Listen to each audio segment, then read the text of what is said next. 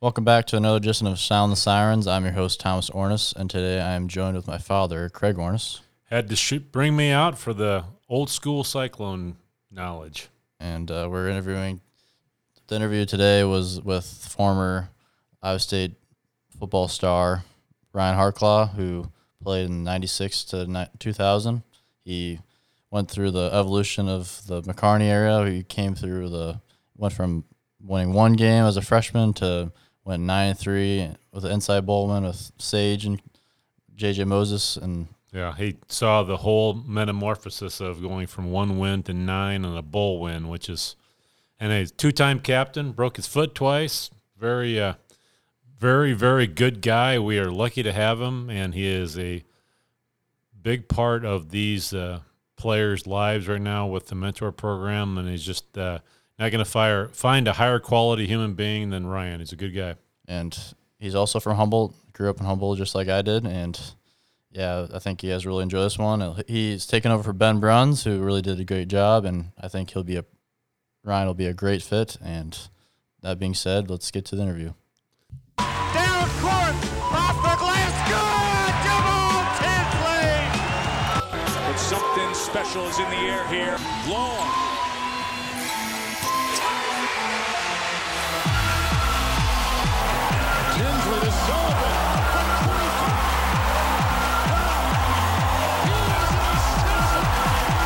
Bowl games. Breece Hall over the right side, powering in. Touchdown Cyclones. Around to the 10, to the left side, to the 5. Touchdown! Oh my goodness, what a run by Waller. Well, that is Oh yeah, I think you're right. I mean, I, I the Big Twelve thing is, you know, Twitter is just it's a cesspool anyway, but everybody is just guessing so much now with with where it's going to go that you know Yes. you can go down a rabbit hole pretty fast. really fast. Like today is not tomorrow, right? And Right. tomorrow is a, a, like another year from now, and that whole what's going on right, Right. now. I, there, there will be a rumor won't break this one. Right. You know, they, I mean, uh, it will be. This will get out when it's done, not when it's being rumored. I think, Right. if anything, they're going to want to be distracting people. Like, here's something. Hey, here's something. Everyone's going here. Everyone's going there. And it, what happens is they just feed on that. And no one's going to know until it's done. I don't believe this is something that's going to leak. And I think the less we hear from Jamie, the better it is. The- I think he's so good at radio silence Yeah, that I think the less we hear from him, that means it's probably going to be we're going to be all right. So. I mean, he's shown that so many times. Like when TJ was hired, he said nothing for a couple weeks, and when Fred was hired, he like went up and had a meet, secret meeting, and then like a couple days later, he's like, "Get Fred Harper's our coach." So I think it'll be like with Jamie at the helm. I think no, we have a one of the best ads in the country. So like having an AD that knows how to sell it, especially since he's been in Iowa State for a long time. If Jamie was like just like, I can't imagine being an AD and like, like I don't know if Texas Tech has a new AD, but like this is your first year and you're trying to sell a school that on that you just showed up to. I feel like that would be pretty difficult. And I think having Jamie be literally build Iowa State the way it is, and will no better person to sell Iowa State than him. No, for sure. Like this is for a Cyclone fan. You're down by 14 at half.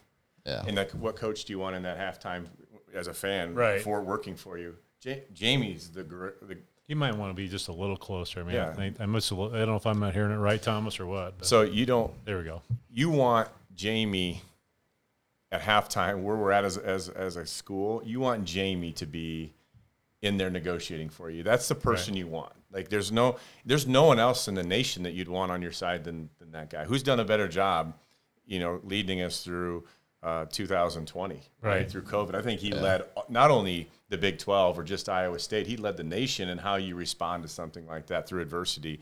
This is another in his eyes, a piece of adversity to Cyclone fans scary, and a piece of adversity. It's just change. Change is scary to a lot of people. I'm comfortable because I know Jamie Pollard's in charge. Right. He has taken us to a place. Everything he has done has taken us forward. Right.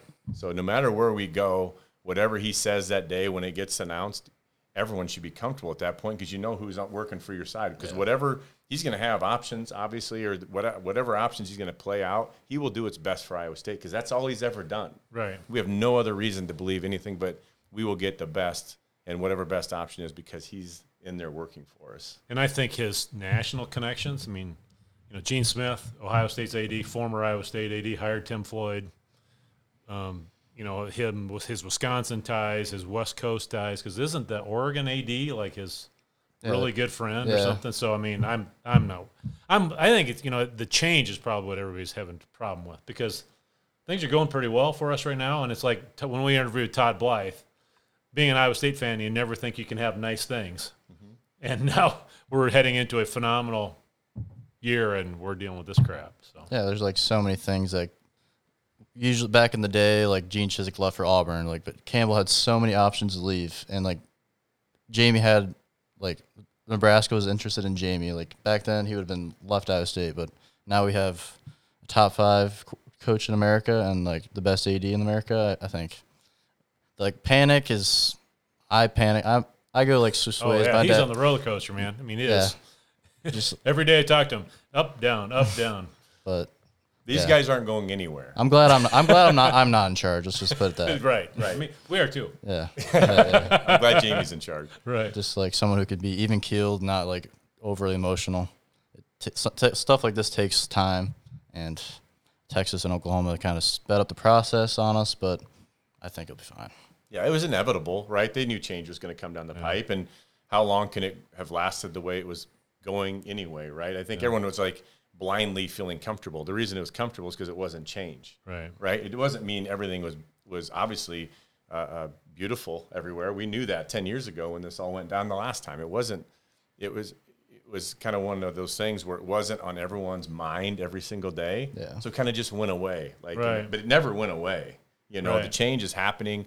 You know, anytime we start with the new, what the, the players can do to now, you know, make on the likeness of themselves and the money that they can make now, that changed everything and took it a step forward. Yeah. You know, that changed the, the um, you know, the whole landscape of what the NCAA is and what a player can do. Yeah. And, and I think it's, that had something to do with this obviously as well. So people knowing that that's going to play in the future, they're trying to you can't be a leader and plan for tomorrow. You need to be a leader and plan for 10 years from now. Yeah. So Right. we have the right people leading us, thinking out further than what is the best move for us tomorrow. I, well, that might be one, but it may not be for 10 years from now. And I think that's why I'm extremely comfortable with what's going on there. We have the right people for Iowa State to take us forward to wherever that is. I don't, I was like everyone else, change, like it's stressful at first, and you take a step back, like, there's been a lot of change. And when have we ever come out of that with Jamie where we've gone backwards? Yeah, that's true. I haven't had that happen No. since I've been here, since I've been around, and and uh, so I, I,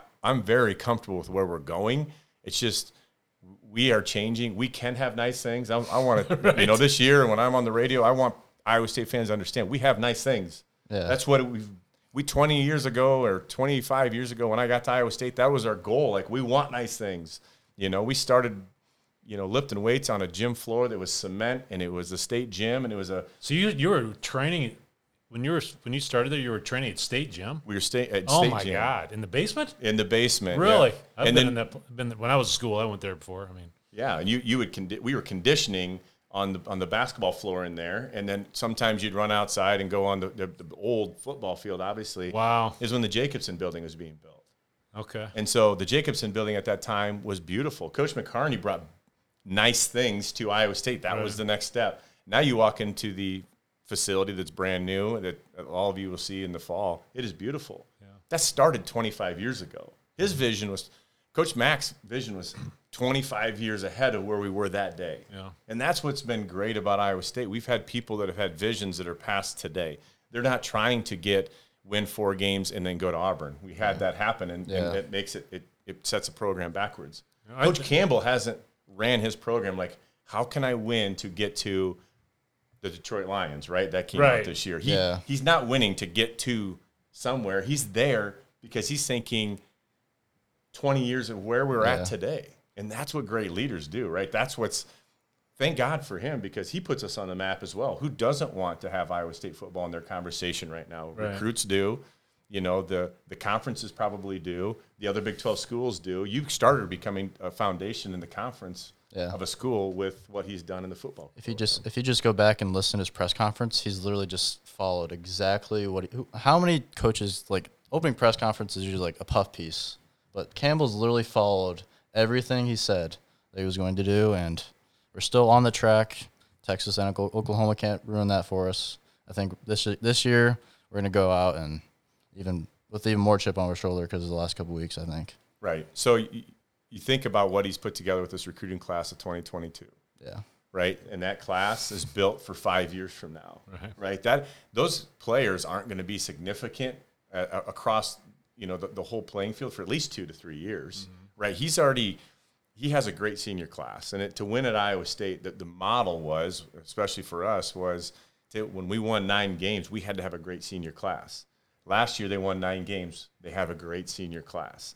We're lucky. We're going to get you get two years of that leadership of that juniors and seniors that get to use another year of eligibility.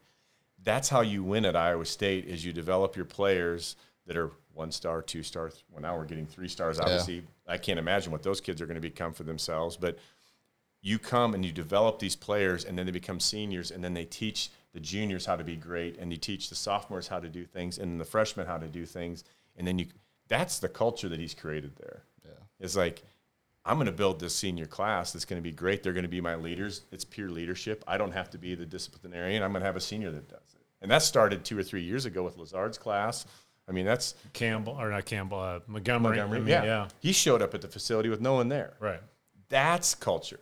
A coach saying, "Hey, show up at nine o'clock. We have a meeting." That's not culture. That's that's that's someone helping you understand what it takes to be successful. Culture is it's a it's a peer led leadership group. It's the players leading each other, and he understands that as well as anybody. And I think that's why he's landing these recruits that he is. If you look at these kids that are coming in and you're watching some of their film, these are next level players. Oh, did you seen the deadlift kid? Who was the kid that just deadlifted like six ten or something? Uh, Yes. Like that? Yeah, it's a kid from Iowa. they're- It's a He's kid, from the Council kid Bluffs. Council Bluffs. Yeah. picked us over Iowa, which was a whole controversy after that. Iowa fans were pretty mean to him, which he just and then after they just like talking about how Iowa State's the new team in Iowa, like the cool team in town or whatever. And it's like that that dude's gonna be a dude. Oh, I I hope they talk crap about him on Twitter because that's just going to fire him up even more. I mean, Yeah, talking do it. they talking crap to a 16 year old who's deadlifting. However, I'm like, uh, holy crap! Semi, yeah. He is. The, the interesting thing, the two kids they picked up earlier in that week were two defensive ends Yeah. out of Florida. Yeah.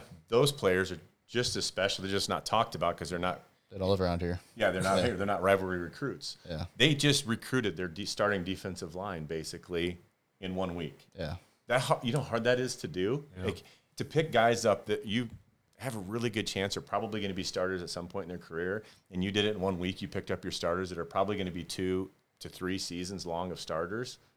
That is what's special. Like he is picking players up that you know are not. Hey, we got to develop them into something. These kids are they're they're legit football players. They're going to have to get in line at Iowa State now because five seven years ago they're starters year one. yeah.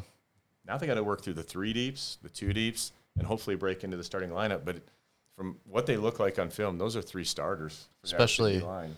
I don't remember like David Irving. Like he was just like a raw guy, just thrown to the wolves. Like now, Campbell can kind of be picky of like the personality. He has to fit the culture. We don't have to like reach like we used to, which is like a thing that I never thought was ever gonna happen. And like, it's just it's weird to see like we're replacing Jaquan Bailey with the guy who led the nation in sacks, Will McDonald, and going for and like David Montgomery to Breece Hall. Like when me and Michael are like very dramatic Iowa State fans, and like you know like when you see players that are like so fun to watch, so special, go to the NFL and like it took us. We were Iowa State fans for how long, and it took us to get NFL running back, and then literally the next one is sixth in the Heisman as a true sophomore, and man, I just it's just like still new culture like for me to like go to Iowa State games like expecting to win. Like that was never a thing growing up, and has Campbell building that. It's just awesome. That's all I can sum it up. fun. As. Like when you like walk into Iowa State, walking your first day at Iowa State, compared to like when you walk in for your first job against you and I. Like look at Jack Trice, how different things are. The performance facility. Well, the locker room. I mean, Yeah. there's, there's a couple kids that have a vlog that Yeah, we've kind of connected with a little bit, and they, they took them through the locker room. I said, "Oh my god! I mean, this place is unbelievable." yeah, It's next level, right? And it's it is thinking a forward. It's it's it's forward product. Like you have to invest in that. You had good facilities before, but they're thinking further ahead when they're at today. And so winning will bring um, uh, you know, more investment in the program. And Jamie is a big part of that too, right? You have to fundraise. That doesn't. Oh, right. Yeah. Yeah, money's not growing on trees, and that's why Coach Campbell has done an amazing job building the culture, but also building the culture with the fans where they feel part of it. Like Coach Campbell makes all of us better. You, we all hear the speech like, "I got to be the best version of myself." You wake up in the morning, we have Cyclone fan. I got to be great. Today. You know, like he makes you better, and you don't even know the human being. You know, you don't get to hang out with the guy every day. Yeah.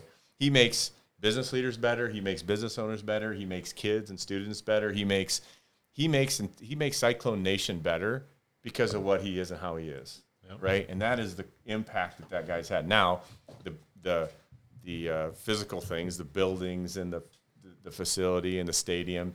You, you know, when I played, the uh, the end zone wasn't there. You know, I remember coming. There's a picture of me and the captains coming down my junior year for a game, and it's shooting towards the south end zone, and it's it's a, a high school bleacher sitting down there, basically, right? The, Yep. the temporary bleachers, and you, no Cyclone fan can imagine that. Can you have you ever seen the the aerial f- picture of the of Jack Trice in the seventies Oh yeah, when it was first built? And there's nothing around it. It's like Oklahoma in 1843 or whatever, and there's absolutely nothing around it.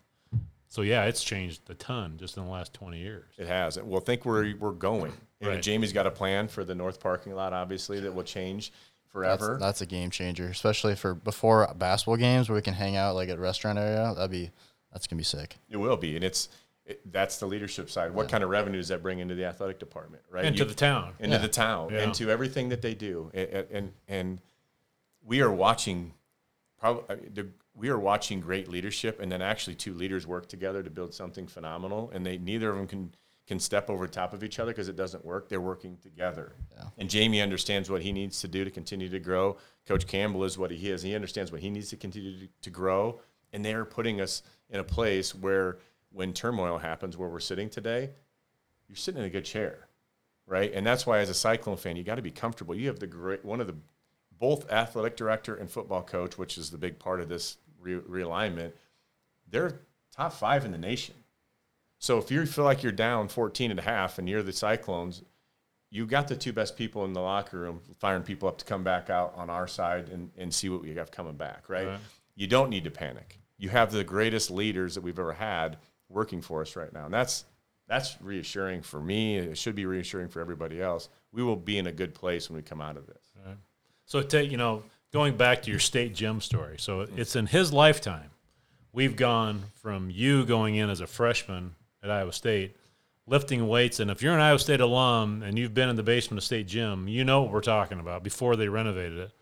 Um, that that angled track that was down there that you could run on, that the track team was that the track team was was training on. So we've gone from that to our weight facility today in 23 years. I mean, it's pretty phenomenal. It I is so talk about you know from the time you were in, you were kind of at a in the middle of a metamorphosis Iowa State football too. You went in in '97, came out with the best season, the best most wins in school history in 2000. Talk about that journey a little bit about you know being able. You talk about leadership. It took a lot of leadership from you guys to be able to hang in there with you know going from three wins your junior year to nine wins your last year and captain broken foot feet and all of this kind of stuff you know tell us a little bit about i know you don't want to talk about yourself but a little bit about your journey because there's a lot of old iowa state fans out there like me that want to hear you know kind of some of the backstories about it Yeah, I can tell you a lot of backstories. It, it, it's it. We won one game my freshman year. We won one football game my freshman year against Baylor, and we thought we won the Super Bowl when that game got over. Right? You put all this work in. We redshirted. You play your first year, and you you win one game. That was the first win of my career, and I'll never forget that season. The first game I ever started was my freshman year at outside linebacker against University of Iowa, second week. We've got housed we got housed by Iowa. I mean, they took it to us, and that chain, that game, forever changed my perspective of winning. And it wasn't. It, it, it- it's we deserved to get housed to how we played and how we prepared and how we approached a game and what we thought of ourselves walking into a game. And do we deserve nice things? At that point, we didn't think we deserved nice nice things, right? You just like, oh, we, we we'll try hard. You know, what I- I learned more from that loss. There's about four losses throughout this whole thing that that I could name that that that I learned a lot from. That is the number one loss in my career that I'll remember forever that I think turned the tide the next year where we broke the 15 year streak in Iowa City. And it was because of that loss that we won the game the next year. And I think what, to summarize those four years, and I'll tell you a few good stories along the way, but what we learned is how to win. And there is such a thing. People say you got to learn how to win. You have to, it is a thing. And, and it's the greatest thing that I've taken from football. Um, it's the greatest thing I've, co- I've taken from Coach McCarney. I mean, my son's name is Mac, and, and it's because he's taught me in life like how to win. It doesn't just on a football field. It's the it's the things and it's the little things you do. It's the Tuesday in May. It's the the the August day when no one else is around. It's not the day you show up to compete on that Saturday against Iowa. Because if you think you're going to be great on that day, you're done. And that's what we tried to do my, our freshman year. Like we have a great recruiting class. You have Darren Davis coming in; he's in my class. We've got uh, Dustin Navy, uh, who's arguably one of the best athletes to come out of high school in Iowa at one point at that time. I think he still has a 400 hurdles uh, state record at like 50 seconds or sub 50. Wow. It was a it was a phenomenal time. And you have a bunch of Iowa kids, Midwest kids that come in, and they were good at their high schools, but we didn't know how to win at the Big 12 level. It wasn't there when we got there. We knew that. We knew we had a job to do, but we thought you could show up on Saturday like, okay, here we are. We're I felt like we had a better recruiting class to Iowa State that year, the 96 year when we went to Iowa State as a, as a class. I felt like that was a better class than the class that Iowa got at that time. I thought I felt like the next year's class was better than Iowa got. And so we were winning classes, but we were going into the game and you, we were showing up that day to win. And we weren't showing up that day in May to win. And I think that that's the greatest thing I took from those four years is when we got housed by Iowa, everything changed in my mindset. And I realized like we are not even close to what we think is winning is all about. So we got a lot closer the next year. You know, when you look at our, our sophomore year, I, that was a rough year. I broke my foot twice. Uh, that How do you year. break your foot twice in the same football season? Well, I broke it once, and I think I played with it broke, but it broke a little more, and the screw in my foot where it was broke bent, and so that was the end of that season. But Jeez. yeah, I broke it against Iowa. Uh, um, actually, that was my junior, my sophomore year. It, it was my junior year. I broke it twice, and that's where we. I think we were really close. We won four games that year. but you had a bunch of them that were like one score away, right? I mean, like, Absolutely. yeah. Yeah, and that's that team, that junior year team was as good as our senior team, the, the 2000 team that went nine and three. The junior year team went four and seven, and I, in my opinion, was just as talented as the nine and three. But you hadn't learned to win yet Didn't because you win. were, you know, I read some of the score 21 24, you know, a touchdown here, a touchdown there, which is, a, is the difference between four wins and nine wins. It is, and it's winning the close games when you get there. How do you win the close games when you get there, right? And that's, you know, I'll never forget the game against Texas where, you know, they're they're going towards the south end zone and they need a field goal to win. I I slide through, the ball tips my fingers but goes through the uprights. If I'm a quarter inch or a half inch or an inch a little higher with my hand, I hit it, I hit the ball. If I block that, it's game over. We win the game. That's how that's how close winning is at that level, right? And that's when we started to feel like oh, we got this. You know, we dropped an interception at Oklahoma our sophomore year, um, so that would have been in 1998 uh, when we were not in a great year, and we drop an interception and they hit a home run later in the game. They beat us, and we would have won the game without that one play, that one interception, and that's a big difference. Well, unfortunately, Ryan, you're not going to want to hear this, but you were a you were a part of me teaching a team to win.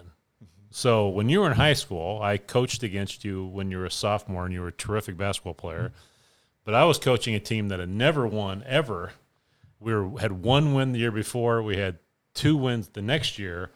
The third year, we have 13, and we beat Humboldt your sophomore year, and they were ready to name a flipping street after me because it was such a big deal. But I know for a fact, you know, when you talk about teaching somebody to win, it is hard because when you are used to losing, and this is what Iowa State fans, in my opinion, are kind of going through. When we get in the fourth quarter now and we're down 14 points or whatever, us old Iowa State fans remember the old days where the wheels might come off. And then now we're kind of getting reprogrammed says, no, they're not going to come off. We're going to figure out a way to win this because that's the culture. So these kids now don't remember 1989 or anything like that. I mean, so they their frame of reference is totally different than mine. So, you know, you're preaching to the choir when you say teaching somebody to win is hard, and that's why I think going from your junior year to winning nine games and winning the Insight.com Bowl and all that was a monumental part of the success we're having today. Because we've seen we we had a glimpse of what it could be like. we can get there absolutely. And i think that even this class like when you look at who's there right now these seniors where i thought that, that this class every class is going to have that moment where i think that they get over that hump.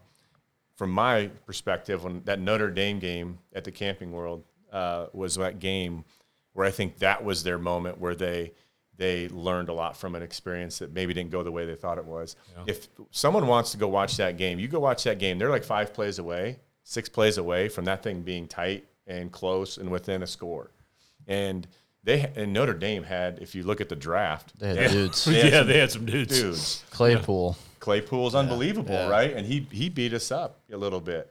You know what? The good thing is, is we lined up again against them, and we and it kind of shocked us at first, and you did you just didn't know how to respond to it. But the guys kept playing the entire game, and that was the coolest thing about that. We were we they were beating us up pretty good after we had some unfortunate plays, but we were six plays away from being in that game. We don't fumble that football. We're fine. We don't. We made a lot of mistakes early on that we never make, and then they hit a couple plays, and once momentum happens against eh, you're on the wrong side of the momentum, you're in trouble. Like, and that's just kind of what happens. But that team went toe to toe with a you know BCS team at that time. So now you're walking into a season. They've been to the stage.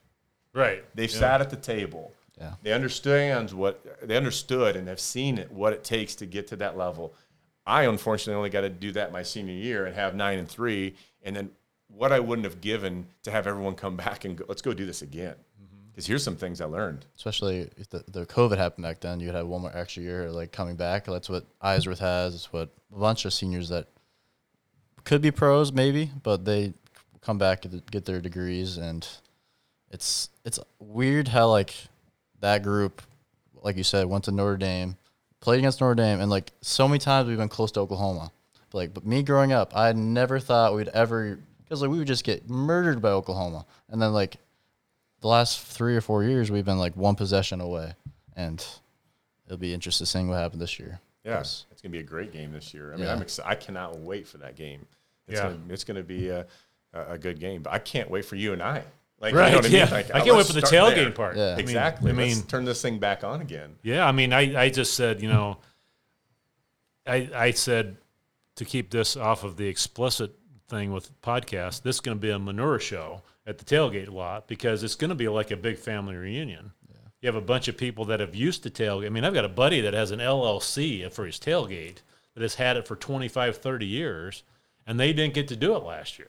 Right. And so that parking lot, you better get there really early if you want to get a spot because I think it's just going to be it's going to be a lot of fun, but it could be a potential mess too. It could be. but remember what got Coach Campbell to that Right, job. right. That Yeah. parking lot and that experience brought Coach Campbell to Iowa State. Yep. The fan base. But if you uh, remember his trip to from Toledo to Yeah, town. yeah, yeah. Right. Like like wait a minute, this is a really cool place. Yeah. And it mm-hmm. is. It's an And the tailgating atmosphere at Iowa State is, you know, I've heard people compare it to Arrowhead with the Chiefs. I mean, just because the layout is easy to get in and out of, there's plenty of parking, you're not in the middle of town. You know, I think that's got a lot to do with it too. The, ge- the geography of it. absolutely. It's a great setup for us. Yeah. What like building the stadium back then? Do you think they even thought of that? Like the No. tailgating experience? No, it if was you've just seen like the a, old pictures of it, it is because it, they had the land. yeah, it was just a. oh, And the other place didn't have what did that? What the old stadium hold? Sixteen thousand people. I mean, it was really small. landlocked. And did you know that the the old bleachers to that, or the Dayton Rodeo? Oh, you they know, really? That's where they went. They bought them. and they're the- anyway, so that's another didn't- story. But I I, didn't know remember when I was little, my parents had season tickets in Hilton when it was built, and I'd go to Iowa State games from the time I was like seven years old. And I remember driving by the old stadium, but my dad was a farmer, so we never went to football games. But yeah, it's it's it is really. kind of- now I saw a picture just today of the north end zone and how that's changing. I mean, yeah. Yeah. So I can't wait for everyone to see it. It is beautiful. I was I mean I've had the chance to be there and see it in the facility and everything with it. It is it is beautiful. You can now walk around the entire outside of that stadium inside Wow. the inside the stadium.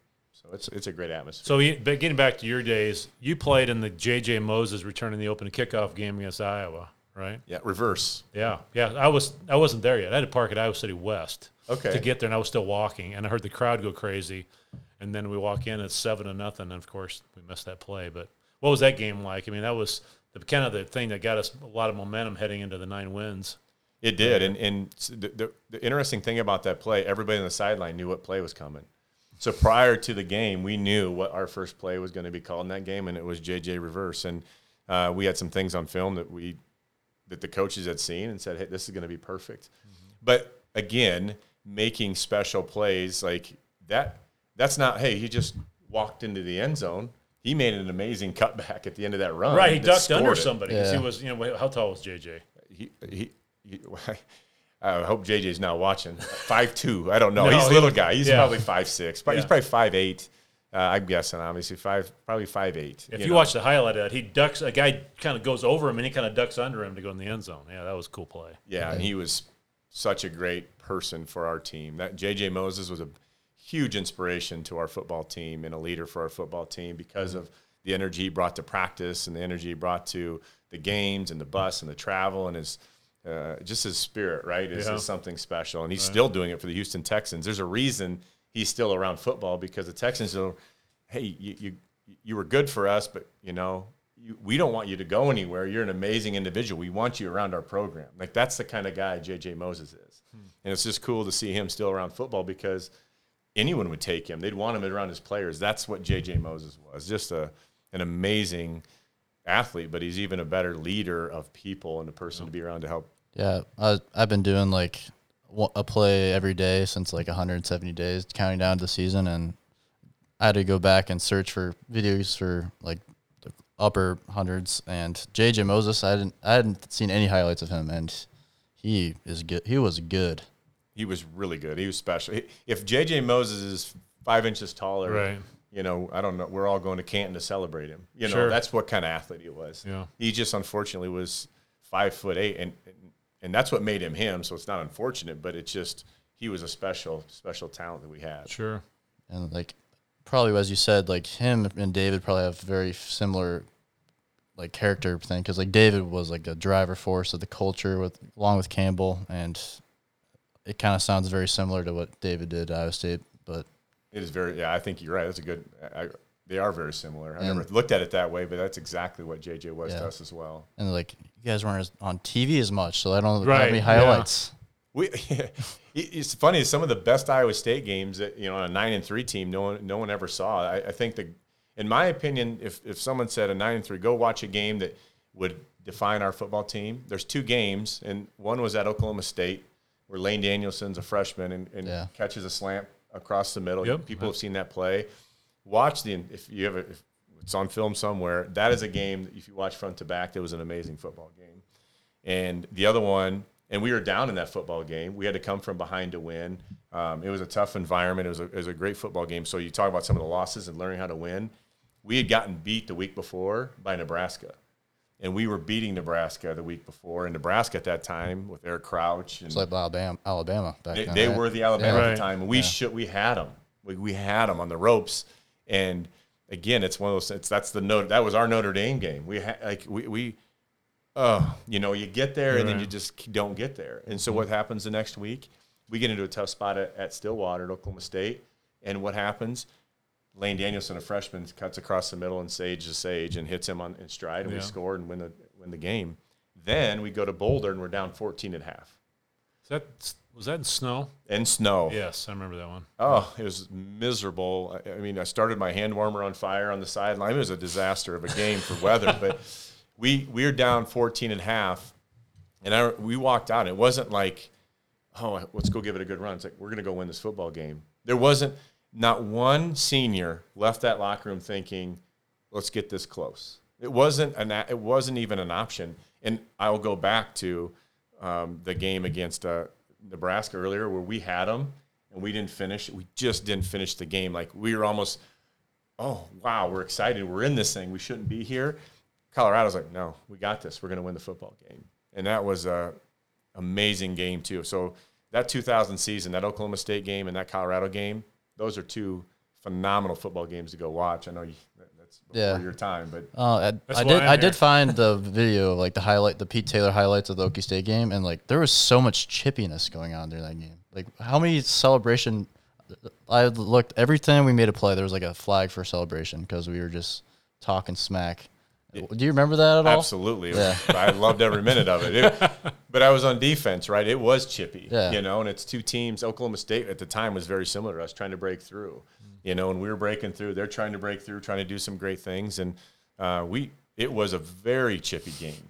And, but we came out on top and it was one It of my wasn't on favorite TV, memories. was it? I don't believe so. I think, there. I think I remember listening Yeah, to it on the radio. No, it was it was literally this Cyclones.tv, like the highlight version is the only, only reason why I even know about that because I think it was like one of the last touchdowns, and then like Pete Taylor's like, oh, they better stop celebrating, they're gonna get flagged again, and then like Eric Heft was like, oh, there it is. Yep. We earned a few of them. There was Yeah. no doubt, but it was to the point where that's where the game was going. And and some, you know, you don't want to be the team getting penalties, obviously, but you also have to step up to the intensity level that the game is, and that's that's where that game went. And that's what I say. That game was a blast to play in, Yeah. And one that I think it's one of those ones you wish every Iowa State fan was able to see because that's TV at the time was different. Yeah. You Yeah. played national television two, three times a year, Right. You know, or even regional is like a big deal. And now every game's on Yeah, TV. like just like because of COVID, now like middle school f- games are on TV. Just think of like the Yeah. Lacrosse. Well, that's, what was the thing that was on yesterday? The the sign spinning national championship was on ESPN last night. yeah, they're Sign spinning, and then there was a the cherry pit spitting contest, and so we've gone from that football game not being able to find a spot on television to watching people spin signs. I think yeah, like Mac's last game and Jack Trice. I don't think it was on TV. Missouri even, one? even I'll that one. forever. I'll remember that forever. I cried walking out of the stadium. Actually, it's emo- I mean, even now it's like emotional. Yeah. Were you at that game? Oh, absolutely. Yeah. I remember right where I sat. Yeah. You know, I remember exactly where I sat. So my brother played uh, for Coach Mack and Coach Chizik as well at the time. But um, like I said, my son's name is Mac for a reason. Yeah. And I've known Mac since he was a third grader, and I've never made the connection. That's how dumb I am. I can't really? believe that I never. He spelled the same way in the whole bit. I mean, I can't believe I didn't. Yeah, he was special for Iowa State. Yeah. Like he he was the original version, or like the vision of where he where where we are today. He he talked about this then. Yeah. He talked about this then. He talked about our senior year, and and you know, as you're thinking and preparing for games, he goes, think about 20 years from now. When you come back to the college and you come back to Iowa State, how do you want to be remembered? They don't bring back three and nine teams. They bring back nine and three teams. You know, and that was our vision when we walked in that season. We talked about that all the time. How do you want to come back as a senior class? Because you get to come back, they don't say, hey, this is the class from 97 to 2000. They said, this is the class of 2000 Right. you're remembered as a class as you graduate. And so that is what is exciting for me right now. We have great leadership at the top for our team right now. We have we have great football players that have seen a lot of football action that have a goal not for themselves. You don't come back to Iowa State and pass the draft because it's about you. You come back to Iowa State to pass the draft because you want something greater for this university and greater for yourself. And that's what's cool about where we're at as a And like program. Campbell's recruiting players that don't remember when Iowa State was bad. That's how diff- That's how crazily Campbell's just shifted the fan base's even thought process. Like we won the Fiesta Bowl for God's sakes. like when we, like the, we went from then and then like the last bowl we had was the Liberty Bowl with uh, Allen Lazard flipping the helmet. But before that was the 2009 Austin Nod. It was on the NFL Network.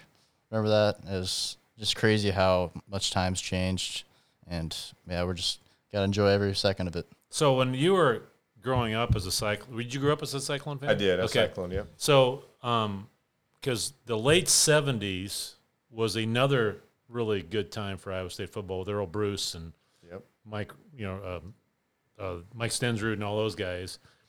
And I know you're a mentor for our current players.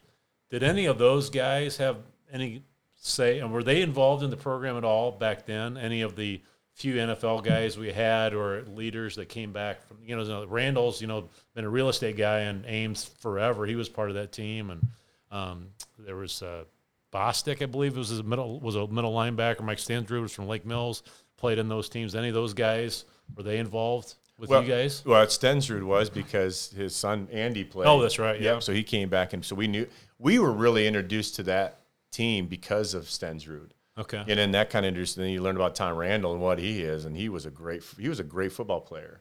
The problem is when you go up and down, like You know, Thomas, you don't remember when we were great, nine and three. Like that was a good football team. Yes, yeah. We were one year. I wish if that was our junior year, and you have one more shot at it, we be we're a really good football team. Yeah. You know, we have guys drafted. We have guys, multiple guys that retired. You have Reggie Hayward, who at one year I believe was the highest paid free agent in the NFL. You got James Reed, who played, uh, I believe, eight, seven to nine years in the NFL, is retired now. Uh, Sage Rosenfels, quarterback in the NFL, 10, 11 years. J.J. Moses. I go to camp. Every defensive lineman, and I, so we had in our senior year, there were six of us that were in NFL camps. Wow. Starting four and the two guys behind. Jordan Carsons was a backup for us. Durande, did he go too? Kevin Durande went to camp. So we were this close to being the next step of the nine and three. Like Yeah. you just didn't, the problem is is then the next year we were good, the next year we were good, the next year but the problem is it takes one.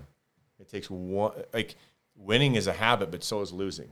And it takes one year of losing, and if it's followed up by another year of losing, where people just get comfort like comfortable with whatever the process was to that, then that becomes your habit, and that Yeah. becomes your culture. You know what I mean? And that's the losing habits are easier than the winning habits. And so if if you have that one bad year and then you go through a cycle of 3 to 5 to 7 years of trying to catch back up. Coach Rhoads came back here and actually saved the program at the time when he walked in here if you remember. Yeah. Coach Rhoads had saved the program. He had opportunities to go all over the place and coach and leave Iowa State. Yeah. That Coach Rhoads loved Iowa State and did everything he could. It got to a point where he got it to where he could get it to, and mm-hmm. we had to go in a different direction. Coach Rhoads saved Iowa State after Chizik walks away, and Sure. and he loved our team, our players, our fans, and brought the excitement back to the program. He's all over ESPN. If that hire, if Jamie doesn't make that hire at that time, where are we at today? That's correct. Yeah. Because remember what I said and what Coach Campbell said. He came here to play and he fell in love with Iowa State because of that stadium, Parking lot, yeah. that parking lot. And if you make the wrong hire in the wrong culture, that experience doesn't happen. And where we, I don't know where that's at. Sure. So the reason we are today and why you haven't, you know, would have remembered because we took that dip, we weren't able to mm-hmm. keep it going forward. Yeah. With Campbell, you, I feel very comfortable. I think everybody should. You look at this recruiting class coming in.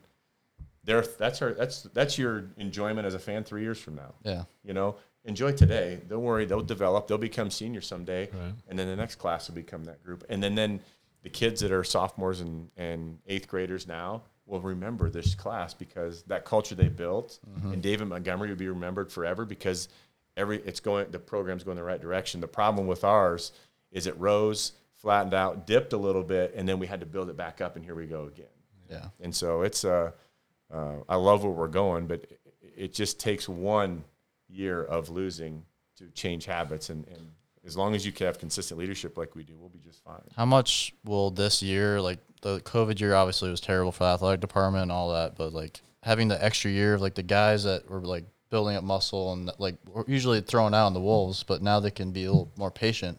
Do you think how much do you think that will be like good for Iowa State? Like pl- teams like Iowa State where team players are usually leave early, but they usually come and stay and develop. Having one more extra year of that, how much do you think that will impact Iowa State like two years from now? Big time, big. T- so there's two safeties at Iowa State that you don't even know who they are yet. You're going to know who they are, Yeah. and Better just- than Isheem Young. uh, there's two safeties that you're Yeah, going to know who they are. Isheem Young is Isheem Young is one of our favorites. I mean, we we were so it was like somebody shot our dog when he got kicked out of the Fiesta Bowl. Yeah, No, the Big Twelve championship game. Big Twelve, sorry, Yeah. Big Twelve championship game. who and every I think everyone loves him. What's Yeah. exciting to me, so I go to spring practice, uh, you know, late spring. That actually was our last practice of the spring. I was ecstatic. And what I was ecstatic about is everyone knows about the guys. The Sure. good thing is like Charlie, Col- if it's possible, Charlie Kolar looks better. If it's possible, Mike Rose looks better. And what I mean by looks better, they're they're they- they're developing. Their bodies are developing. They look different. They look like they they're still growing as as players and athletes. Like they look bigger. Breece Hall looks bigger and better. But what excites me is these. I go to practice and I, I talk to uh, Derek Hoosier, who's the recruiting coordinator. I sit by him a lot when I'm there, and I look at these two uh, safeties. Like, who are those guys? Because we don't have safeties that look like that, and they're not able to beat out our starting safeties. They're not there yet. But I'm gonna say if something happens or Machine comes in like a rocket, like he always does, and we've got two dudes behind these guys that are ready to play football. Yeah. You know, they don't look like what we used to have standing behind the the, the, the first team, and that's what's pretty awesome is the the first team is being pushed by the second team. The second team is being pushed now by the third team. When Campbell gets here, you have 22 guys that are comfortable. I- I don't know. Is there six guys on the team comfortable with their starting spot right now? Seven? I'm going to tell you what, the health of a program, the less that are comfortable, the, the better we Sure. are. You know, you don't want them to walk into camp and say, here's our 22, you know, because then you're pretty like leveled out. It's going to be hard to beat Charlie Kolar out of tight end position right now, right? Like I'm pretty confident that Brock's going to be our starting quarterback. Yeah, Now, Hunter Dekkers, you want to see him sling a football? yeah. I've, You know? we've heard really good things about Hunter Dekkers. I am ecstatic to watch this kid play football more. And you watch him in practice, you watch how he prepares. But guess who may he he got a chance to watch Brock prepare. Mm-hmm. That's what Brock brings to the culture of Iowa State. You know what I mean? And so I'm as excited about this year as I am the following year and the following year. It's like Cyclone fans quit being nervous about showing up this year. This isn't like oh, our one shot. No, this is not our. There's some dudes here and there's some dudes coming that Yeah. make our three deep and two deep nervous because they see this recruiting class coming in like I got to get better, right? So it's a the game as a Cyclone fan has ever known it is completely different. Com- It is not the same program that you know and have been scared of the last ten years. I said that when we talked to Seneca. I, I said, you know, you're when you start off a house of fire at the beginning of your year, the Florida State game, and you know go to Iowa and have the big comeback and all that kind of stuff, and then we ran out of gas in the season. I said, do you think the difference between now and then is depth? Because we didn't have much depth back then, and guys got beat up, and then by the end of the season, we're running on one leg. I mean, and so I and I so that's what I think is a huge difference, like you said, between the past and now is that you know if some guy goes down, you break your foot twice or whatever. I mean, we've got a guy that's going to come in like um, who's the kid from Chicago that came in and played nose guard. Never heard of him, and then he comes in and plays really well when uh, um, Lima goes down. Uh, Remsberg, no, that, that's a offensive right lineman. Simmons, No, the the There's so many- defensive, defensive lineman, Oh. defensive lineman. Lee Isaiah Lee. Isaiah Isaiah Lee, Lee, yeah. yeah. He Like- came in and played really well when We played- Lima was hurt. Or Where West. Virginia, Lima had a concussion, and then like I saw that right before the kickoff. I'm like, because like I'm so old, I'm like, it, there's no way they're gonna get 11 yards of carry, and it's gonna be one of those nights. And then he just, it was back on like the red shirt thing. He, get, he was he was still a redshirt freshman, so I was like, man, that's this is different. Yeah. And that's you know, you go back to when we started this journey when we were one win. The reason I played D tackle that year, remember I started as a middle linebacker that year. By the end of the year, I was playing defensive tackle because I was one of the best eleven defensive players in the football team. Hmm. I wasn't one of the, you know what I mean? Like I, I was the starting middle linebacker and the backup defensive tackle. Right? Like you think about where that program was at that time. Because You know didn't I you have to put on like 75 pounds to play D line? Then we did, yeah. So I weighed probably. I played at Nebraska my freshman year at 245 pounds Holy against the five All-American linemen, or felt like five All-American. I mean, I know they were. They were great at the time, and and I got. I came back to the huddle. So first play that, that I'm on the field, we they run their veer option at us. I wake up 10 yards down the field, and I all I remember is I can see out the side of my uh, out of the on my helmet. My shoulder pads were the string between the shoulder pads. That's completely broke. We wore knee braces at the time. Both of them are around my ankle, Oh my gosh. and that was the first plays in the game. Like that's what we were then. That's what you wonder why we weren't winning. Well, I was I was a D tackle 10 yards down the field. I weighed 245 pounds. That was a starting middle linebacker. A couple. That's like Mike Rose Right. when Iowa comes down, hey Mike, you're going to play tackle this week. Yeah. you know what I mean. Like that's where the program was, and that's what was amazing. Think what Coach Mack was able to do. Go from that to like, if I'm the, that was a bad option, and think that coming to where it went to to nine and three, and then the next year, and then the next year, and then the next year of bowl wins. You know, that's what's cool. What Campbell has been able to do is another level now. Like it's like I am telling you, the backups that you see, if one goes down, I mean, uh, Peterson out of Eastern Iowa, uh, number 55, uh, uh, the defensive end, is not even starting right Zach now. Peterson. Zach Peterson. Yeah, he he's been a stud for a couple of years now. Not even starting. Yeah, He- Isn't he like special teams no, yeah, he did. awesome and special teams? I mean, Yeah, Will McDonald and him are on special teams. I'm like, those dudes are on special teams. They're, this they're, guy- they're fa- two- that fast. Yeah, these two guys walk in this room right now. You go, you're not starting. yeah. what you know, and now Will's going to start and have a special year, I believe. I think you know people around the nation will know Will by the end of the year. But how is Zach Peterson? Yeah. And he, but that's where we're at. That is the level of play being played at Iowa State. But guess what? Those three feet, uh, front defensive linemen, they know Zach's behind them, and they know how hard Zach works. And that is what ma- that is the guy that makes us go to another level. We we're good because of our good players. We won't. We're we'll, if we're going to be great, because of guys like Zach. And Jarrell. Brock, would you put him in the same category? I mean, he- he's a stud too. I He mean, is a stud, I and mean, he is, plays a couple plays. He's a great blocker on pass on pass downs. And like Dylan Soehner with the tight ends, Chase Allen, and just the amount of receivers we have and cornerbacks. Like cornerbacks used to get toasted every, but now we just throw guys out there because like whenever a qu- DB got dinged up and they threw out a guy, I'm like, oh no, there's a 70 yard touchdown, but nope. Yeah. Like Anthony Johnson back when he was a freshman, he was a stud and who's still a stud. And Datrone Young's kind of he was throwing the wolves, but he's gotten a lot better too. And yeah, just it's weird trusting a coach like, oh, he got like all these like recruits that are not like the stars, but like like David was a two star. So like you got to throw that out because Campbell knows exactly what he's doing. he offers before other people, and he does it early because he watches film. Yeah. and he does it off of film. He's so confident and comfortable in what he's doing, and I think that uh, you know how that. I mean, Derek Hoosier is the recruiting director. I don't know how what his exact title is, but Derek Hoosier's done an amazing job putting these classes together. He's the one kind of directing traffic. Mm-hmm. Nate Shale, Shale Hassan, Yeah, Chillhouse. Shale yeah. House, Yeah, excuse yeah. me. Sue, that guy can recruit. That's what everybody says. I mean, So, what they've been able to do to put this these kind of classes together are- is unbelievable, uh, and what they're bringing in because these players are coming in ready to play. You talk about Anthony Johnson. That guy is the, in my opinion, the most underrated football player in the Big Twelve. And the reason a lot of Cyclone fans, if they don't know about him, is be- you know why they don't know about him because they don't throw at him yeah. go go ahead, throw at him. Mm-hmm. And by the way, he's covering some of the best receivers in the Big 12 and in the nation. And you don't hear his name called a lot. You know why? Because they don't want to go that way. You know, and then you got a guy that people will know about eventually is TJ Tampa. Uh, he's a defensive back or a corner coming Pe- out of people Tampa. on Twitter know he is because Yeah. like when he was in high school, is just slamming dunks. He was because like he was good. Like obviously the prom era faded out, but like looking at his highlights and like his athleticism is like I've never like for basketball like we haven't seen that since Rahshon Clark, and now he's being a DB at Iowa State, and that dude will be special. I think. You will. so I, I ran into him at the Camping World, but he's a high school player still. Oh, yeah?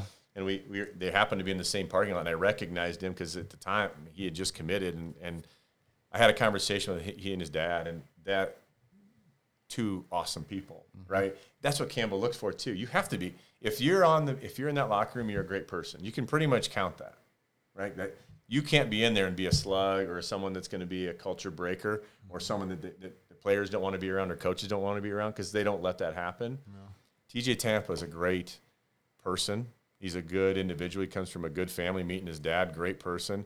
But again, TJ, he's learning from Anthony Johnson right now. Mm-hmm. And so when Anthony's gone next year, and I can't wait till that guy can tell his story. Which his personal story is an amazing story, but TJ will be the guy behind him. Hmm. And if something does, you know, God forbid, it's, we're playing football, people get mm-hmm. hurt. Right. You got a guy back there that can step in right now and play good football. right? I um, I lost my train of thought. Sorry about that. It's bad to do on a podcast. Yeah. You can cut it. You can do whatever you want. That's to. right. That's why he's. That's why he gets paid the big bucks. Yeah, right.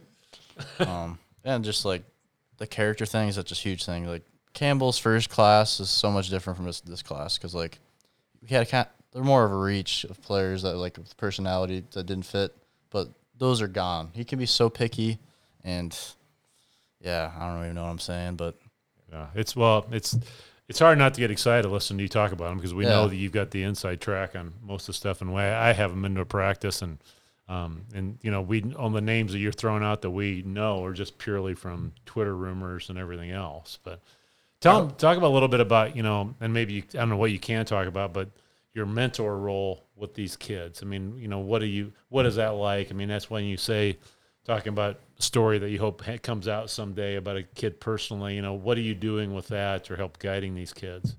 So the the day that I knew Coach Campbell um, was going to be a great coach is when I went to their team meeting room.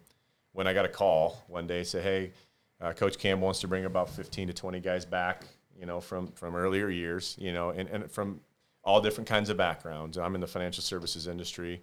Um, there's people from the law enforcement industry. There's there's individuals from engineering industry. And what his one of the first things that he wanted to put into place was I want my athletes and all my players mentored so when they aren't able to play in the NFL or if they can't transition to the program uh, to pro game, how do I transition to life? And we had a meeting in their team meeting room, and his pyramid. He has a pyramid up on the team meeting uh, room that talks about what their foundational structures are. It has nothing to do with don't giving up big plays or you know you know 300 yards passing a game, or it had everything to do with say thank you, say please, be a great person.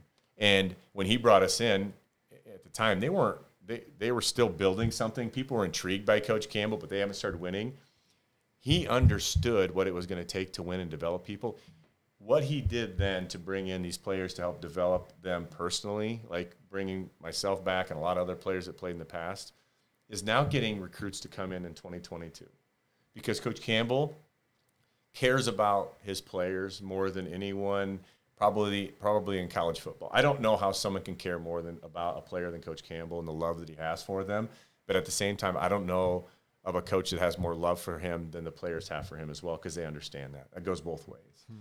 And so he built this literally to give the players an avenue to talk about their career after football. So, for example, J.D. Wagner was one of the ones I was able to, to get to know. Uh, he's a hoot. He's been in Humboldt, Iowa, obviously before, and and uh, I still talk to J.D. We text and talk, and he's become a good friend of mine. And, and he's a hoot. But and we had an amazing conversation with J.D. Wagner, his dad, and myself on a on a on a call after J.D. graduated and what he wanted to do with life. And it was like a, deep conversation, and that all went back to Coach Campbell hooking us up. We didn't Yeah. talk about, hey, talk, tell me about the game this week. Tell me about, hey, you know, why are you not playing more? You should do this. Or you, why are you guys doing that? It was all about, hey, what do you want to do when you're done? What does five years look like from now? What's 20 years? What do you want? What do you see yourself doing? How do you self see yourself living? Where do you want to live? What does your career look like? And Yeah. that was my job. And so he's doing great. He's down in Texas now. He gets to work with his dad and be around his family. And I get to follow him on Twitter, and it's amazing. Uh, you know, on Snapchats to see what he he's up to. Yeah. But Steve Wirtel is another one who's a long snapper for the Rams. Um, was another one. Amici Walker, who's out east. Uh, he's a teacher um, that lives out east. Um, Joel Lanning had a chance to work with a little bit with Joel Lanning, and possibly we'll work with him in the future as well. So you create these relationships with these players way above and beyond, and that's what Coach Campbell wants. He he wants his players developed into into men, not into football players alone. And so he understands if you're healthy at home, you can be healthy at Sure. the field. If you're unhealthy at home, you cannot be healthy at the field. And that goes for life. If you're not healthy at home, it's really hard to be healthy at the office. And it's hard to be, if you're healthy at home, pretty good at the office usually. They, they go hand in hand, and Coach Campbell really understands that. So I, I I know a lot of in my business world that you know a lot of things went remote in the last eighteen months, and and everybody I deal with is sick of Zooms, and I I know some corporations are saying, well, we don't think we're gonna have an office anymore because it's easier to do remote, and some people like it better, and they like you know having a tie on while sitting in their underwear and all that kind of stuff. Mm-hmm. And so, but I've always said, how do you build a culture of a company when nobody gets to know anybody personally because it's all it's all via Zoom or whatever.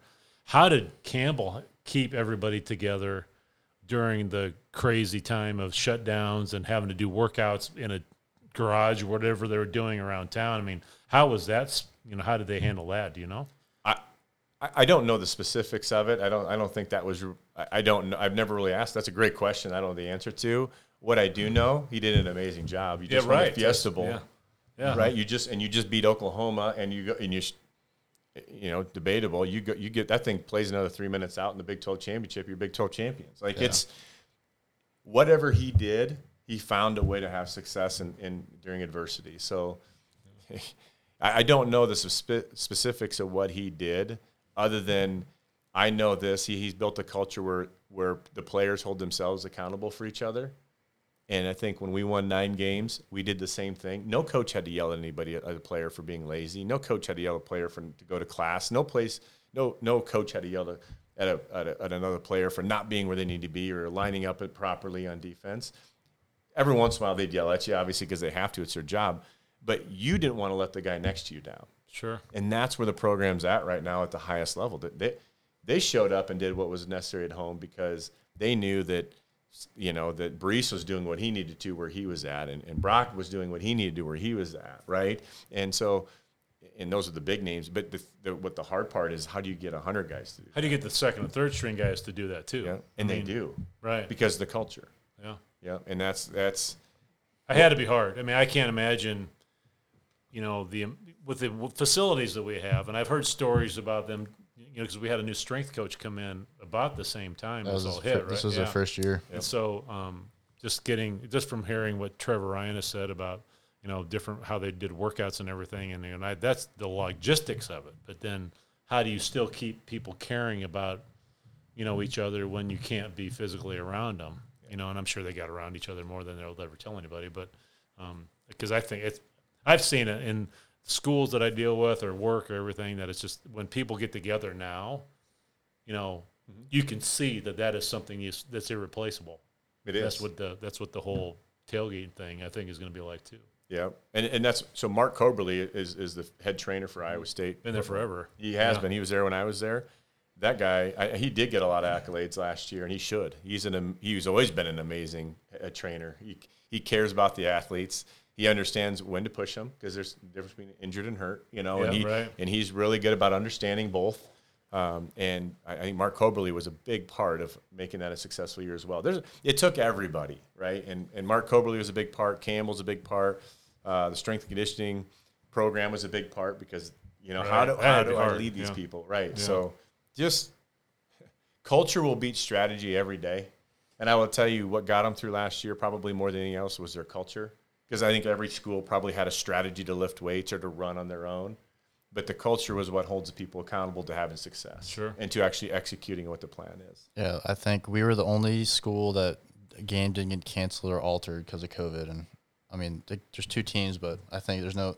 We were always available when it came time to, and I don't think that was a mistake at all. No, no, they, they, you know how hard it is to lock yourself down as a college kid, as a 21 year Yeah, old. especially when you you're just a stud like Purdy and Breece Hall. You know, Breece Hall's like on Heisman watches, and then he just has to go uh, at Breece Hall and micros, and they all room together. I think guess that probably helps when they all have to do it together. But yeah, that that I couldn't imagine being Heisman and the attention you're probably getting from other people, and man, that'd be Well, I ex- mean, I- extra hard. It made the it made the coach's job harder, obviously, and I think the name image and you know I told when we interviewed a couple other guys, I've said the name image and likeness thing has made the coach's job harder too because now you're managing another piece of their life that could go south if it's not taken care of, in my opinion. I mean, I you know I think. What do you think about this whole thing? I mean, do you think it, there's? I know there's going to be some bumps in the road, but I think it could be a mess. You know, if somebody doesn't get a handle on it. It needs. To, it- well, I think there's going to be departments in these universities running it in the future. I mean, you're going to have law departments having to like, you know, like, like any of us else in corporate America. You have to. You can't just, you know, type an email or a, a form letter and send it out to the world because you need it approved. You know, and and so. There's going to have to be attorneys that are going to have to be a part of this at some point. I think there's going to be a department in every university that's going to run this and help uh, the, the athletes, you know, brand themselves, not not to restrain them, but actually to help them do it. But at the same time, you can you can ruin your brand really quick too. Sure. You know, no one's talked about that. There's going to be athletes that are going to ruin their brand through this. Um, it, it may help in some situations, but there's going to be uh, opportunities where where kids will do something a 19 year old would do, and it ruins their brand, and it's going to cost a 19 year old millions of dollars. And I think and, and companies go through the same thing though. If a company wants to sign on with X player to represent their company, they have to vet them pretty hard because if they all of a sudden do something that is all over social media, or whatever, now their investment has gone away. So it's it's a, you could, you could equate it to that condo collapsing in Miami. You put a lot of money into a million and a half dollar condo, and tomorrow it's worth zero because it's laying on the ground. Mm-hmm. I mean, if you invest a lot of money in a kid and then he does kid things Yeah. that aren't very smart, now your investment's out the window. I love it. Corporate America now gets to feel what it's like to be a head football coach. Right. right. A head football coach, you your livelihood and success is dependent on an 18 to a 21 year old. Yep. Right. And, And now, reading an 18 year old is pretty pretty easy, right? yeah, right. Yeah. and that's what's going to happen. I, I think that there's going to be success behind this. I, I, be, I, I believe that we don't want to hold kids back. If, if someone's willing to invest in you, I don't think someone should be able to hold that back. That that is Right. No, I agree. because Yeah. because they've been in the gym, they've been developing as an athlete, they've invested in themselves. It may not have been monetarily, or probably was, but they've invested the blood, sweat, and tears.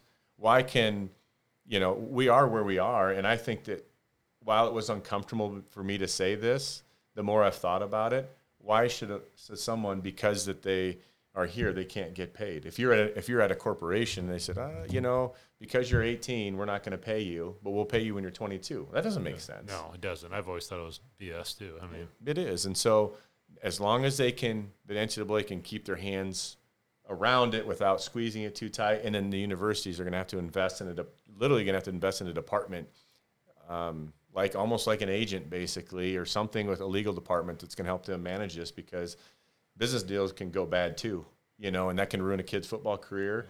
And that can go the, the, right, the wrong path as well. So we see it in the NFL and the NBA. It can also happen to kids that are you know, leaving high school early and going to take this money. Right. But like well- just looking at the NCAA, like if they had like a leader like Jamie Pollard or Matt Campbell, where they actually thought about 20 years ahead, like the transfer portal now thing, the name, image, likeness, just drop down our doorstep with no planning. I don't think there. It's just like, yeah, just like it's gonna be chaos, and I hope like we'll have like mentorships, like you like talking to players. I think that would be a huge part of like seeing like 10 years from now like how like you could show like you were talking to players like about business and like actually how to like run it and like the taxes and all that yeah, I think gonna- that that's the thing. That's the that's the the wild card in this is I think the IRS is going to have something to say about this because if you know they're going to have that money, the IRS is going to probably start keeping track of. So now, if you're going to take that that money and you're say that's taxable, what are you going to say about scholarships or any other benefit? Now, you, if you turn them into employees, now you're talking about workman's comp. You can fire an employee. So that's the part that I hope somebody has thought out somewhere because you know, if you give a kid a million dollars and all of a sudden now two years from now they haven't paid any taxes on it, you don't want to, they, you don't want them going Wesley Snipes and you know be in jail for tax evasion or something because somebody led them down the wrong path. Right. And it's going to happen. Yeah. Right? We know that. Like it's uh, more money, more problems. And it's it's one of those kind of situations is the university has to be smart about what are they doing for that. You can't ignore that this changed.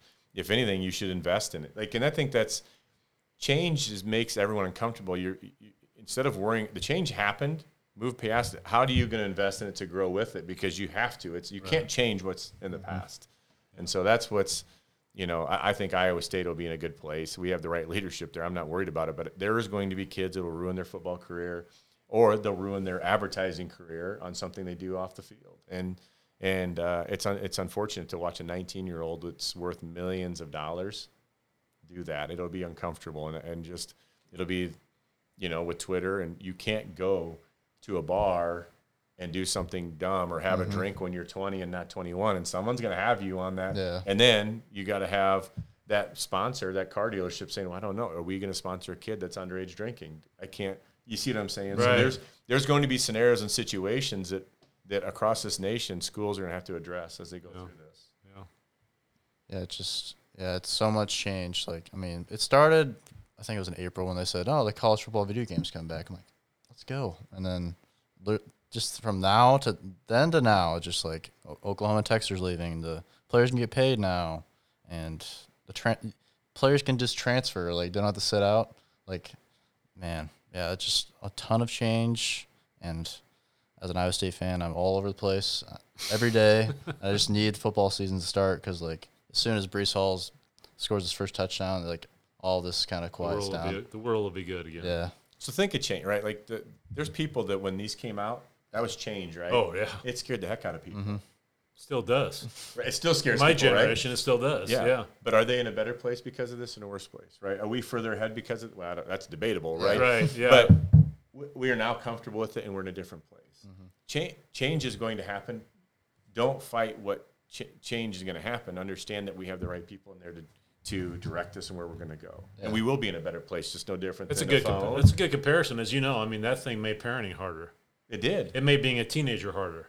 Mm-hmm. I mean, but there's also parts of it that's made it easier too. So it's managing it, just like anything else. Yeah, exactly. And so I think people are horns down and, and Yeah. oh, you know, let's push OU into the ground. But it's it's that change happened. Look, that got announced. Let's go. f where are we?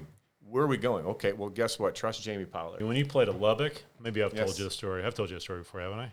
I don't When you played at when you played at Lubbock, your I believe it was your senior. No, it was 1999. Mm-hmm. Buddy of mine, another Iowa State, huge Iowa State fan. I call him. We were living in New Mexico. That's where he was born. I said, "Hey, why don't you come down? We'll drive over to Lubbock and watch Iowa State play." And so he said, "Sure." So we drive all the way across New Mexico, go into Lubbock, pull in the parking lot. There's one Iowa State flag, and it's an RV. He goes, "Hey, those are the guys that I tailgate next to." We walk up to it, and it's your mom and dad and your grandma, grandpa, and the whole Harklau clan there. And then I started talking to them because I knew a lot of them too. So it's, yeah, there's a lot of history in, in all of these and a lot of money behind them. A lot of the events too. But They are. It's it's it's Yeah. awesome though. Like you, I come in here and smile. You know, I'm a cyclone. Yeah. You know, and that's so you come see this, and it's like all the great memories of of where we're at. Right. It's it's a pretty cool room. so tell us a little bit and your new job. You know, to the sideline reporter. Tell tell us a little bit how that came about and what your role is going to be on uh, game days. So my role, in my opinion, is to tell the the the, the player's story, right? Like as much as I possibly can, paint the picture where they're at, um, and tell the fan base this is how we're here. Here's where we're at. But I, I think it's important for the I think it's important for our fan base to understand this team, and I think it's understand these players because these players are special, and I want to tell their story as much as possible. So if I when I'm on the pregame show with Learfield or when I'm doing the you know sideline reporting or the interview with Coach Campbell at halftime, I want to paint it around this and, and really talk about these players and tell their story, you know, and represent them the best that I possibly can. I've stood in, in their shoes. I've walked through a lot of the hall. Well, the hallways were knocked down that I used to walk through, but I've uh, been a part of something that that they are a part of as well. It's like it's that fraternity. Now they're years ahead of where we were, uh, you know, literally and figuratively, but they are years ahead of where we were at that time. And I want to do whatever I can to tell the story, how they got here, so the fan base understands what they've done for our enjoyment. Right.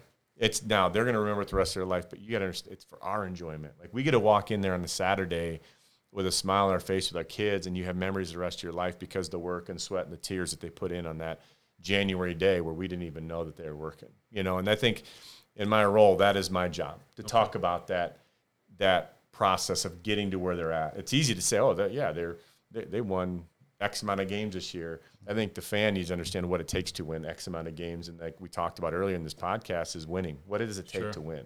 Winning in the dark, isn't that what he he started off saying? I mean, that, I can't that's remember that. part Yeah. of it. Yeah. And like what I just thought of uh, the fan interaction thing. Like these these du- players that are really good players, but they're probably really good dudes too that can actually meet these little kids and like take autographs. Like that's been missing the last couple like a year, which that's like for fans like those little interactions when you're little. Like you're a, a Cyclone fan for life, Absolutely. and uh, it's gonna be exciting to see. I yeah, and I can tell you that the players that are in that locker room right now, like they, you, there's not a player in there that you wouldn't want your kid around. There's not a player in Wow. there you wouldn't want to be around. Yeah. Right, and that's the cool thing about that culture. The, those players want to be around each other, but there's, it, there, it's not like, oh yeah, but there's uh, this, you know, knock on wood, but you don't hear the noise of problems in there because of the people that are in there. Sure. It's a great locker room right now. So it's you're right. It's I can't wait for these fans to get out and appreciate these players live again, but also you know the, just to thank them for what they've done and Yeah. thank them for coming back to, mm-hmm. to provide us entertainment based on Right, yeah. Saturdays. Like which ha- is what it is. I mean, we still have to remember that. I Yeah. mean, it's it, they're, they're it is still entertainment, and they're in some cases they're you know you know foot, way football is. I mean, I've got a pin in my shoulder from playing high school football, and you've had a broken foot a couple times, or probably when it, you can tell when it rains and the whole nine yards. Now, I mean, there is some risk that goes along with playing this sport that everybody that is a huge moneymaker for every university. Right. like we've like the we won the Fiesta Bowl. We got to remember that, right? We imagine like the okay, imagine Fiesta Bowl there with our fans there, obviously, but like them coming back, like if we had like a party like them bringing the trophy back, which we didn't get to have, Yeah. Like there's like so much going into the CUNI game that's, I mean, it's 30 days away. Keep counting down, and And Todd Blythe said it best. He goes, "We need to go in and look like the team that we all know that we are out of the gates Yeah. because we've had too many years where mm-hmm. The first game is always a struggle mm-hmm. or you know we're still trying to put things together. Last year, obviously, COVID- COVID had a lot to do with it. So if we go out and you know come out and look like we know that we can look like, then then the the momentum train is going to be moving a lot further down the tracks. and then the hate Hype week after that, Yeah. the Iowa game after that week. Oh man, So do you get to travel with the team? You fly in the plane and the whole bit. You go on road games, the whole nine yards. Whole right? thing, yep. So every home away game, everything else would do a, couple of the coaches show on Monday nights with Coach Campbell. Oh, really? Oh, very good. Yep. Wow, so it'll that'll be, cool. it'll be an amazing. I'm I am blessed to have this opportunity to be around the program, and like I've said earlier as well, Coach Campbell makes everyone better. The closer you get to him, the better you get. Sure. Right? I'm selfishly getting I'm getting way more out of this than anyone else is because I get to listen to his speeches. I get to hear the pregame. I get to see how he prepares, how he, and it, it allows me to take that into the, my business world. Oh, sure. I mean, yeah. Like I said, I Coach Campbell is probably I don't I mean think of the impact he's had on the economy in Iowa just being a leader in Iowa. Right. You know, because you learn from the people that you're around and listen to, and that person having him be in our ears and dropping the liners that you hear. You know, fall in love with the process. The process will love you back, right? And that, Yeah. and so that stuff changes you as a person, and having things like him teach you how to lead and how to live life is making all of us better. Yeah. yeah. Um, ben Browns was like my childhood. Ben Bruns was so knowledgeable, and it's just very fitting. Like I get to meet you now, and you are perfect, perfect fit for that because you grew up Cyclone, played Iowa State. You're very knowledgeable, obviously. Yeah, we're gonna miss you because you have been our color commentator for. You're not gonna do Humboldt games, I'm assuming. No, yeah, no I more mean, Humboldt games. Yeah, I mean, and you did a phenomenal job of that. My son's going to be a junior this year, and I was really looking forward to that again because with COVID, you know, everybody was watching him on on uh, YouTube TV or whatever, or the YouTube streaming, and that was what kept my 87 year old mom entertained last winter, and and so you know we- we're hoping that the that can continue. But Iowa State's getting a good one because uh, we've seen you in action with the Humboldt games, and um, I'm sure you, I'm a little jealous of you because it's going to be a lot of fun for you too. I mean, Everybody should be jealous of me. I got the greatest job. I don't have the pressure of John and Eric of talking the whole time, but uh, I get to experience a lot of the things that are going to happen and, and be around. And um, it's, I don't know, as a Cyclone fan, smile. Don't be scared. right? Sure. Smile. You know, it's, you, you can smile. I mean, I, I, I, it's all this distraction of the conference talk. Smile. We got the right people in the right chairs. You got the right leadership. Smile your way through it, right? Mm-hmm. There's always going to be change, and guess what? There's going to be change ten years from now. And guess what? We're going to have a different quarterback someday. Sure, you know? right? Yeah, Yeah. believe it or not, Yeah, We're going to have a pretty- different running back. Yeah. You know, everyone's like, "Oh, David Montgomery's gone. We can't. How do we wake up today?" Smile. You Brees got the right guy leading this. Yeah. You have the right guy leading the program. We have the right guy leading our our, our university uh, with with the athletic department with Jamie and.